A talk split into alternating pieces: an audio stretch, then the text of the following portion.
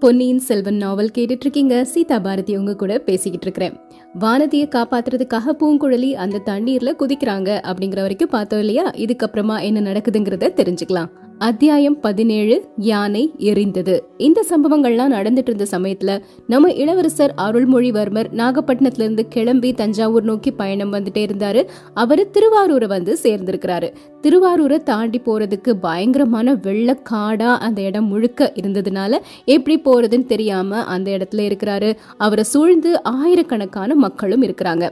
நம்ம இளவரசர் பொன்னியின் செல்வருக்கு தண்ணீரை பார்த்தா எப்பவுமே பயம் கிடையாது. பொன்னி நதி கூட அவருக்கு ரொம்ப ரொம்ப பிடிச்ச இடம் தானே? அதனால எப்படியாவது தண்ணியில யானைய செலுத்திட்டு வேகமா போயிடலாம் அப்படின்னு யோசிக்கிறாரு.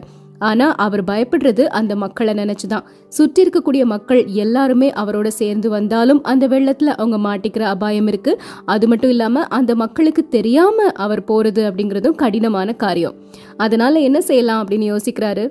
இரவோடு இரவா யானைய செலுத்திட்டு அந்த வெள்ளத்தோட வெள்ளமா கலந்து தஞ்சாவூரை நோக்கி போயிடலாம் அப்படின்னு யோசிக்கிறாரு. அதனால யானை பாகனை ரகசியமா கூட்டிட்டு வர சொல்லி ஒரு செய்திய அனுப்பி விடுறாரு. சேவகன் வீதிக்கு போய் பார்த்துட்டு திரும்பி வந்துட்டாரு. யானை மட்டும்தான் வாசல்ல இருக்கு யானை பாகனை காணும் அப்படின்னு சொல்றாரு. ஒருவேளை அந்த வீதிகளில் ஏதாவது ஆடல் பாடல் களியாட்டங்களை பார்த்துட்டு இருக்கிறானா இருக்கும் போய் தேடி பார்த்துட்டு வா அப்படின்னு அந்த சேவகன் கிட்ட சொல்லி அனுப்புறாரு இளவரசர் பொன்னியின் செல்வர். அந்த சமயத்துல அந்த சேவகன் சொல்றாரு அரசே படகோட்டி முருகையன் அப்படிங்கிறவன் மாளிகை வாசல்ல வந்து காத்திருக்கிறான் உங்களை பார்க்கணும்னு சொல்றான் அப்படின்னு.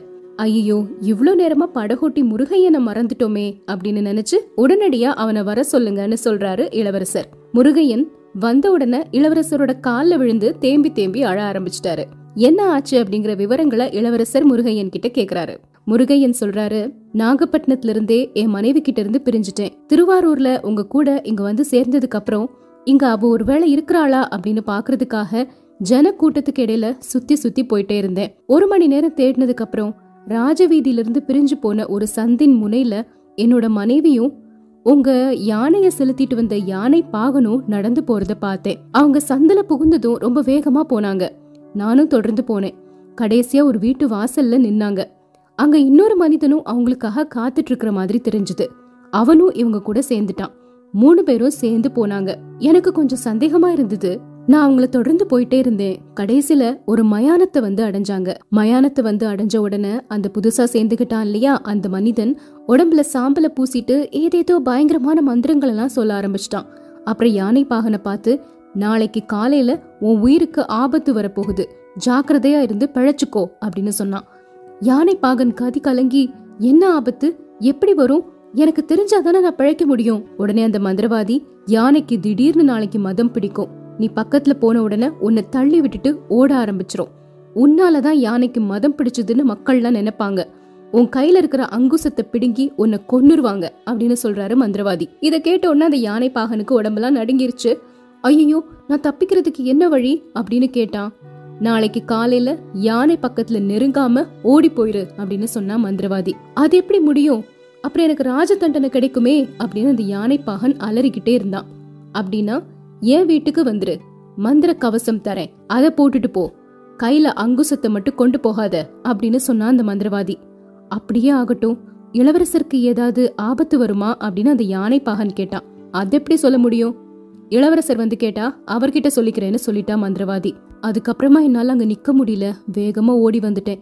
நாளைக்கு காலையில் யானைக்கு மதம் பிடிக்க போகுது அப்படிங்கிற செய்தியை உங்ககிட்ட முத முதலாக சொல்லணும் அப்படின்னு ஓடி வந்தேன் அப்படின்னு சொல்லிட்டு முருகையன் திரும்பவும் அழ ஆரம்பிச்சிட்டாரு. சரி சரி என்கிட்ட தான் இந்த செய்தியை சொல்லிட்டேல்ல அப்புறம் ஏன் அழுற? உடனே திரும்பி போ. அந்த யானை பாகனை எப்படியாவது தேடி கண்டுபிடிச்சு கூட்டிட்டு வா அப்படிங்கிறாரு இளவரசர். படகோட்டி முருகையன் போனதுக்கு அப்புறம் பொன்னியின் செல்வர் கொஞ்ச நேரம் சிந்தனையில ஆழ்ந்திருக்கிறாரு. முருகையன் பார்த்தது கேட்டது இதோட பொருள் என்னவாக இருக்கும்? பழுவேட்டரையர்கள் இல்லனா பாண்டி நாட்டு சதிகாரர்களோட ஏதாவது ஒரு முயற்சியா இருக்குமா இது? நாளைக்கு காலையில என்ன செய்யணும் அப்படிங்கறத இப்பவே தீர்மானம் செஞ்சுக்கிட்டாரு. அடுத்த நாள் காலையில எந்திரிச்சு பிரயாணத்துக்கு தயாராகிட்டாரு. மாளிகை வாசலுக்கு வந்தாரு. அங்கிருந்த யானைய பார்த்து அது பக்கத்துல போய் ஆதரவோட அதை தடவி கொடுக்கறாரு. யானை பாகனைங்க அப்படின்னு உரத்த குரல்ல கேக்குறாரு. உடனே நிறைய பேரு யானை பாகனைங்க யானை பாகனைங்க அப்படின்னு தேட ஆரம்பிச்சாங்க. திடீர்னு இதோ யானைப்பாகன் வந்துட்டான் அப்படின்னு ஒரு குரல் கேட்டது. கையில அங்குசத்தோட யானைப்பாகன் ஓடி வந்துட்டே இருக்கிறாரு. ஒரு கையில அங்குசத்தோட யானை பக்கத்துல வந்து அதன் துதிக்கைய இன்னொரு கையால தொட்டாரு அந்த யானைப்பாகன். உடனே யானை என்ன பண்ணுச்சு அப்படின்னா அவனை துதிக்கையால சுழற்றி பிடிச்சு தலைக்கு மேல தூக்குச்சு. கேக்குறவங்களே பயப்படுற மாதிரி ஒரு பயங்கரமான சத்தத்தை எழுப்பிட்டு அந்த யானை பாகனை வீசி எரிஞ்சிருச்சு யானை. படகோட்டி முருகையன் முதல் நாள் சொன்ன எல்லாத்தையுமே இளவரசர் நினைவுபடுத்திக்கிட்டாரு. யானையை நெருங்கி வந்தவன் உண்மையான யானை பாகன் இல்ல. ஏதோ ஒரு தீய நோக்கத்தோட தான் வந்திருக்கிறான். அதனால தான் யானை அவனை தூக்கி எரிஞ்சிருக்குது அப்படிங்கறத ஒரு நொடியில ஊகிச்சுக்கிட்டாரு. ஆனா இதுதான் சரியான சந்தர்ப்பம். மக்கள் எல்லாரும் அங்கேயும் இங்கேயும் சிதறி ஓடிட்டு இருக்கக்கூடிய இதை பயன்படுத்தி யானை மேல ஏறி எப்படியாவது தஞ்சாவூருக்கு போயிடணும் அப்படின்னு யோசிக்கிறாரு இளவரசர் அருள்மொழிவர்மர்.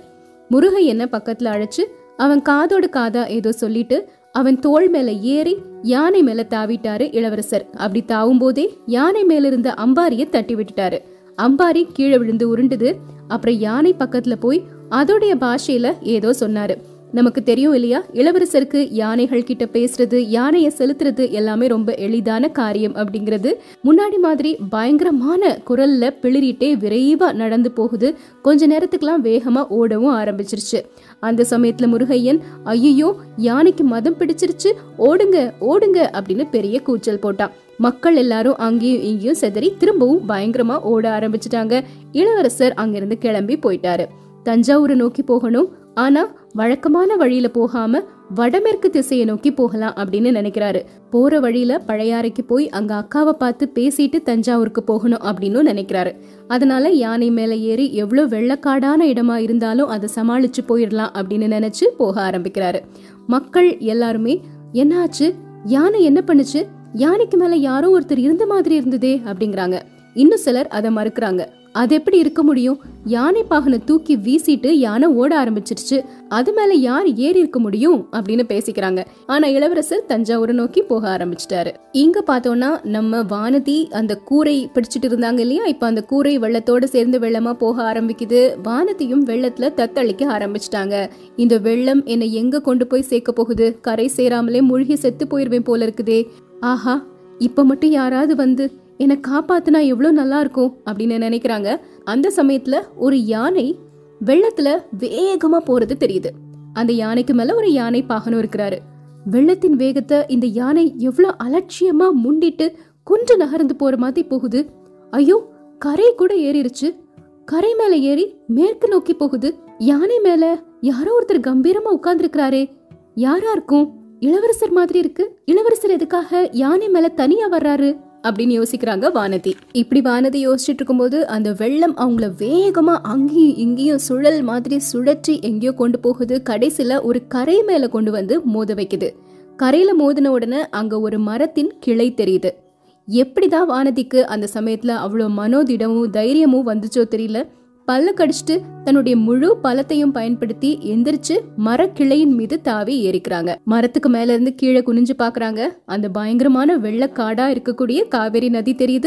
அதுல ஒரு முதலையும் தெரியுது. அந்த சமயத்துல அவங்க மரத்துக்கு மேல இருந்து பாக்குறாங்க. திரும்பவும் ஒரு யானையின் பிளிரல் சத்தம் கேக்குது. அது மட்டும் இல்லாம ஒரு படகு இந்த கரையை நோக்கி வந்துட்டு இருக்கிறதும் தெரியுது. அந்த படகுல ரெண்டு பேர் இருக்கிறாங்க. அவங்க யாரு அப்படின்னா ஒருத்தர் ஜோதிடரின் சீடர் இன்னொருத்தர் பூங்குழலி. வானதியை காப்பாத்துறதுக்காக பூங்குழலி அந்த நீர்ல குதிச்சாங்க இல்லையா? அதுக்கப்புறமா ஜோதிடரின் சீடன் ஒரு படகு கொண்டு வந்திருக்கிறாரு. அந்த படகுல ஏறி வானதி இருந்த இடத்த நோக்கி வர ஆரம்பிச்சிருக்கிறாங்க பூங்குழலி. படகு மரத்துக்கு பக்கத்துல வந்து நின்னுச்சு மரக்கிளை மேல இருந்த வானதியை பார்த்து பூங்குழலி இளவரசி நல்ல இடம் பார்த்து ஒளிஞ்சுக்கிட்டீங்க. சீக்கிரம் இறங்கி வாங்க.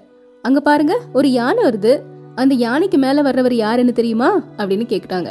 வானதிக்கு ஒருவேளை அது இளவரசரா இருக்குமோ அப்படிங்கிற சந்தேகம் வருது. ஆனாலும் அதை உறுதிப்படுத்திக்கிறதுக்காக தெரியாதே யாரு? அப்படின்னு கேக்குறாங்க. நீங்க யார தேடிட்டு புறப்பட்டீங்களோ அவர்தான். இளவரசர் தான் அப்படிங்கிறாங்க பூங்குழலி. வானதி அடங்கா வியப்போட யானை மேல வர்ற இளவரசரை பார்த்துட்டே இருக்கிறாங்க. அவர் பக்கத்துல வரும்போது நான் இப்படி மரக்கிளையில உட்கார்ந்துருக்கிறேனே அப்படின்னு யோசிச்சு கொஞ்சம் வெக்கப்படுறாங்க. பூங்குழலி படகுல இருக்கிறாங்க. படகு வெள்ளத்தின் வேகத்தினால மரத்தடியில நிக்க முடியாம நகர்ந்து போறத பாக்குறாங்க. பூங்குழலி அந்த படகுல இருக்க விரும்பாம தண்ணியில தாவி குதிச்சிட்டாங்க. ஆனா பக்கத்துல பயங்கரமான முதல இருந்துச்சு. அத பூங்குழலி கவனிக்கல. வானதி மட்டும்தான் கவனிச்சிருக்காங்க பூங்குழலி எவ்வளவோ தைரியசாலி தான் எத்தனையோ அபாயங்களை சமாளிச்சவங்க தான். ஆனா பத்தடி தூரத்துல வாய பிளந்துட்டு இருக்கக்கூடிய முதலைக்கு முன்னாடி மனதைரியத்தை வச்சுட்டு என்ன செய்ய முடியும்? கரணம் தப்பினால் மரணம். ஒரு வினாடியில தப்பலனா முதலையின் வாய்க்குள்ள போக வேண்டியதுதான். எப்படி தப்புறது? திரும்பவும் படகுல ஏறிக்கலாமா? அப்படின்னு நினைச்சு பூங்குழலி தண்ணிக்குள்ள பாஞ்சிட்டாங்க.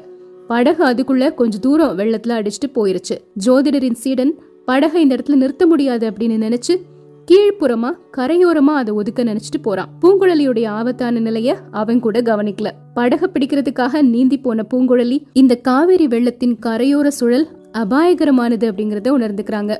சுழலின் வேகம் கீழ் நோக்கி இழுக்க ஆரம்பிக்குது. முதல்ல பின்னாடி இருந்து பூங்குழலியை பிடிக்கிறதுக்காக நகர ஆரம்பிச்சிருச்சு. இது எல்லாத்தையும் கிளை மேல இருந்து வானதி பாத்துட்டே இருக்கிறாங்க. பூங்குழலிக்கே வானதி மேல இருந்த மனக்கசப்பு எல்லாமே அவங்களுக்கு தெரியும். ஆனாலும் தன்னை காப்பாத்துறதுக்காகத்தான் அந்த பெண் படகுல இவ்வளவு தூரம் வந்திருக்கிறாங்க. இளவரசர் பக்கத்துல வர்றதுக்குள்ள பூங்குழலி முதலையின் வாயில அகப்பட்டுட்டா அப்படின்னா இளவரசர் மனசு என்ன பாடுபடும்? என்னை பத்தி அவர் என்ன நினைப்பாரு? பார்க்க போனா என்ன காப்பாத்துறதுக்காகத்தான் அவ இவ்வளவு தூரம் வந்திருக்கிறா. அதனால தான் இந்த அபாயமும் ஏற்பட்டிருக்குது. இப்படி எல்லா எண்ணமுமே நம்ம இத சொல்றதுக்கு ஆன நேரத்துல நூற்றில் ஒரு பங்கு நேரத்துக்குள்ள வானதியின் மனசுக்குள்ள உதிக்க ஆரம்பிச்சிருச்சு. வாயு வேகம் மனோவேகம் அப்படின்னு சொல்லுவாங்க இல்லையா? அது வெறும் வார்த்தையே கிடையாது. எல்லா வேகங்களையும் விட சிந்தனை வேகம் தான் அதிகமாக இருக்கும். இப்படி வேகமா சிந்தனை செஞ்சுட்டு வானதி என்ன பண்ணலாம் அப்படின்னு யோசிக்கிறாங்க. மேல இருக்கிற கிளையில இருந்து கீழே இறங்கி அதுல அப்படியே படுத்துட்டு கைகளை நீட்டுறாங்க. பூங்குழலியின் கூந்தல வாரி பிடிச்சுக்கிறாங்க. பூங்குழலிய மேல் நோக்கி இழுக்கிறாங்க. வானதியின் கைப்பிடியிலிருந்து பூங்குழலியால தப்பிச்சு போகவே முடியல. ஒரு கையையும் இப்ப மேல நீட்ட ஆரம்பிச்சிட்டாங்க. வானதி இப்ப பூங்குழலியின் கையை பிடிச்சு இழுக்கிறாங்க. கொஞ்ச நேரமா இழுத்துட்டே இருக்கிறாங்க. ஒரு கட்டத்துக்கு மேல அவங்களால இழுக்கவே முடியல. ரெண்டு பேரையும் தாங்க முடியாம அந்த கிளையும் வளையுது. முதலை மெதுவா எந்திரிச்சு பூங்குழலிய நெருங்கி வந்துட்டே இருக்குது. மரக்கிளையில தொங்கிய உருவத்தை பார்த்துட்டு வாயை திரும்பவும் அகலமா திறக்குது முதலை. பூங்குழலியின் உடலும் உயிரும் ஊசலாடிக்கிட்டு இருக்குது. வானதியின் மெல்லிய கரங்கள் பூங்குழலியின் வைர உடலின் தினத்தினால அப்படியே இத்து போயிரும் மாதிரி இருந்துச்சு. பூங்குழலிய இன்னொரு பக்கமா யாரோ பிடிச்சு இழுக்கிற மாதிரி இருந்தது. வானதி கை இப்போ ரொம்பவே வலிக்க ஆரம்பிச்சிருச்சு. முதல்ல தான் அந்த பக்கமா பூங்குழலிய இழுக்குது போல அப்படின்னு நினைச்சு வானதி கண்களை இறுக்க மூடிக்கிறாங்க. அப்போ திடீர்னு கைய விடு வானதி கைய விடு அப்படின்னு ஒரு அமுதம் மாதிரி குரல் ஒலிச்சுது. அந்த குரல் இளவரசரின் குரல். என்ன செய்யறோங்கிறதே புரியாம கண்ணை மூடிட்டு கைய விடுறாங்க வானதி? கண்களை திறந்து பார்க்கும்போது பூங்குழலியை யானையின் துதிக்கை அப்படியே சுழற்றி பற்றி எடுத்து கரையில இறக்கி விடுறத பார்த்தாங்க. இவங்க இப்படி போராடிட்டு இருந்த சமயத்துல இளவரசர் யானை மேல வந்துட்டாரு. அந்த யானையின் துதிக்கையினால தொங்கிக்கிட்டு இருந்த பூங்குழலிய அப்படியே தூக்கி கரையில விட்டுட்டாரு. வானதியும் மரத்துல இருந்து இறங்கி வந்துட்டாங்க. தன்னை அறியாம எழுந்த அன்புடனும் ஆர்வத்துடனும் அந்த ஓடக்கார பெண் பூங்குழலிய கட்டி தழுவிக்கிறாங்க வானதி. பூங்குழலி கண்கள்ல கண்ணீர் ததும்ப தழுதழுத்த குரல்ல இளவரசி இன்னைக்கு என்னோட உயிரை காப்பாத்தினீங்க. நான் உங்களை நதி வெள்ளத்துல முழுகி போகாம காப்பாற்றி அழைச்சிட்டு போகிறதுக்காக வந்தேன். ஆனா அதுக்கு பதிலா நீங்க என்ன முதலியோட வாயிலிருந்து காப்பாத்துனீங்க. இந்த நன்றிய என்றும் மறக்க மாட்டேன் அப்படிங்கிறாங்க. இளவரசர் அவங்க ரெண்டு பேரையும் பார்த்து நீங்க எப்படி இங்க வந்து சேர்ந்தீங்க? என்னுடைய அக்கா குந்தவை இங்க இருக்கிறாங்க. யாராவது ஒருத்தர் கொஞ்சம் விவரமா சொல்லுங்க அப்படின்னு கேக்குறாரு.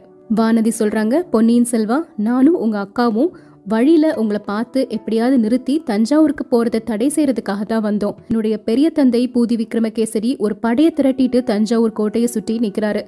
நீங்க இப்ப தஞ்சாவூருக்கு போனா அங்க பெரிய யுத்தம் மூளும் அப்படின்னு இளைய பிராட்டி அஞ்சுறாங்க. அதுக்கு முன்னாடி உங்களை சந்திச்சு பேசணும் அப்படின்னு நினைச்சாங்க. இளைய பிராட்டி இப்போ எங்க? அப்படின்னு கேக்குறாரு இளவரசர். குழந்தையில இருக்கிறாங்க. சரி நீ மட்டும் எப்படி இங்க வந்த? வழியில குழந்தை ஜோதிடர் வீட்டில் நானும் இளைய பிராட்டியும் கொஞ்ச நேரம் இருந்தோம். அந்த சமயத்துல காவிரி கரையை உடைச்சிட்டு வந்தது. ஜோதிடர் வீட்டையே அடிச்சிட்டு போயிருச்சு. அந்த சமயத்துல ஏற்பட்ட வெள்ளத்துல தான் நான் மாட்டிக்கிட்டேன். என்ன காப்பாத்துறதுக்காக பூங்குழலி என் கூட வந்து இங்க சேர்ந்தா அப்படின்னு சொல்றாங்க. உன்னை காப்பாத்துறதுக்காக பூங்குழலி படகுல ஏறிட்டு வந்தாளாக்கும். அழகாதான் இருக்கு. உங்க ரெண்டு பேரையும் சேர்த்து இந்த கஜேந்திரன் காப்பாற்ற வேண்டியதாகிருச்சு.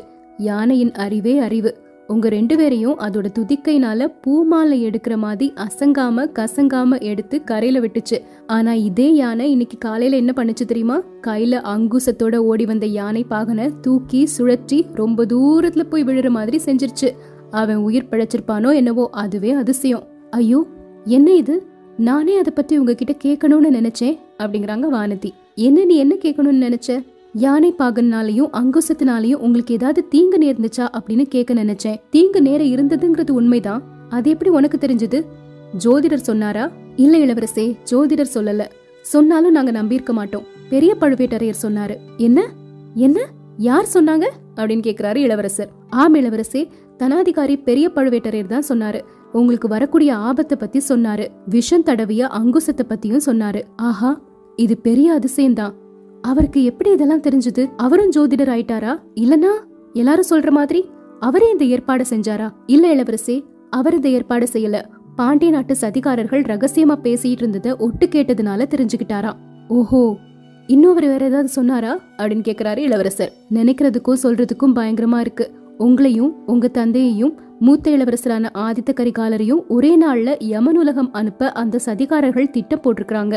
அவரு ஆதித்த கரிகாலரை காப்பாற்றுறதுக்காக கடம்பூருக்கு போயிட்டாரு. உங்களுக்கும் சக்கரவர்த்திக்கும் இளைய பிராட்டி எச்சரிக்கை செய்யணும் அப்படிங்கறதுக்காக எங்களை வந்து சந்திச்சு சொல்லிட்டு போனாரு. வானதி அவருடைய எச்சரிக்கை என் ஒருவன் விஷயத்துல உண்மையா இருக்கிறதுனால மற்றவங்க விஷயத்திலயும் கண்டிப்பா உண்மையா தான் இருக்கணும். சமுத்திரகுமாரி நீ ஏதாவது செய்தி வச்சிருக்கிறியா? அப்படின்னு பூங்குழலிய பார்த்து கேக்குறாரு. ஆம் இளவரசி ஈழத்து ஊமை ராணி உங்களை உடனே தஞ்சைக்கு அழைச்சிட்டு வர்ற மாதிரி என்கிட்ட சொன்னாங்க. ஐயோ அத பத்தி கேட்க மறந்துட்டேன். ஈழத்து ராணிக்காகத்தான் நான் இவ்ளோ அவசரமா புறப்பட்டு வந்தேன். அவங்கள தஞ்சாவூருக்கு யாரோ பலவந்தமா கட்டி இழுத்துட்டு வந்தாங்களாமே அது உண்மையா? உண்மைதான் இளவரசே. ஆனா முதன் மந்திரி அனிருத்தர் நல்ல நோக்கத்தோட தான் அப்படி செஞ்சாரு. அனிருத்தர் வேலையா? என்னுடைய அப்பா கிட்ட சேர்க்கறதுக்காக அழைச்சிட்டு போயிருக்கணும். பூங்குழலி முதன் மந்திரியின் நோக்கம் வெற்றி பெற்றதா? சக்கரவர்த்தியும் ஈழத்து ராணியும் சந்திச்சாங்களா? ஆமா சந்திச்சாங்க. என் வாழ்க்கையின் மனோரதம் நிறைவேறிருச்சு. இதை விட சந்தோஷமான செய்தி எனக்கு வேற எதுவுமே இல்ல. என்னுடைய பெரிய அன்னை என் பக்கத்துல இருக்கிற வரைக்கும் என்னுடைய தந்தைக்கும் என்னுடைய உயிருக்கும் எந்த அபாயமுமே இல்ல. அந்த மாதரசிக்கு அபூர்வமான வருங்கால திருஷ்டி உண்டு. அது உனக்கே தெரியும்ல பூங்குழலி அப்படின்னு சந்தோஷத்தோட சொல்றாரு இளவரசர். ஆமா அது எனக்கு தெரியும். ஈழத்திராணி இருக்கிற வரைக்கும் சக்கரவர்த்திக்கு எந்த அபாயமும் இல்ல. ஆனா ஆனா என்ன? ஏன் தயங்கி நிக்கிற?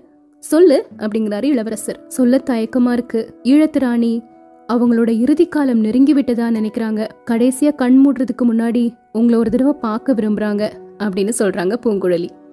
தெய்வமே இது என்ன என்ன சொல்ற? சந்தோஷமான செய்தியை சொல்லிட்டு உடனே இப்படி பேரிடி மாதிரிப்பட்ட செய்தியும் சொல்றியே. இனிமேல் ஒரு கணமும் என்னால தாமதிக்க முடியாது. வானதி இளைய பிராட்டி கிட்ட நான் மன்னிப்பு கேட்டதா சொல்லிடு. நான் இப்பவே தஞ்சாவூருக்கு போறேன் அப்படின்னு சொல்லிட்டு இளவரசர் அருள்மொழிவர்மர் கிளம்புறாரு. இதுக்கப்புறமா என்ன நடக்குது? தெரிஞ்சுக்கலாம். Música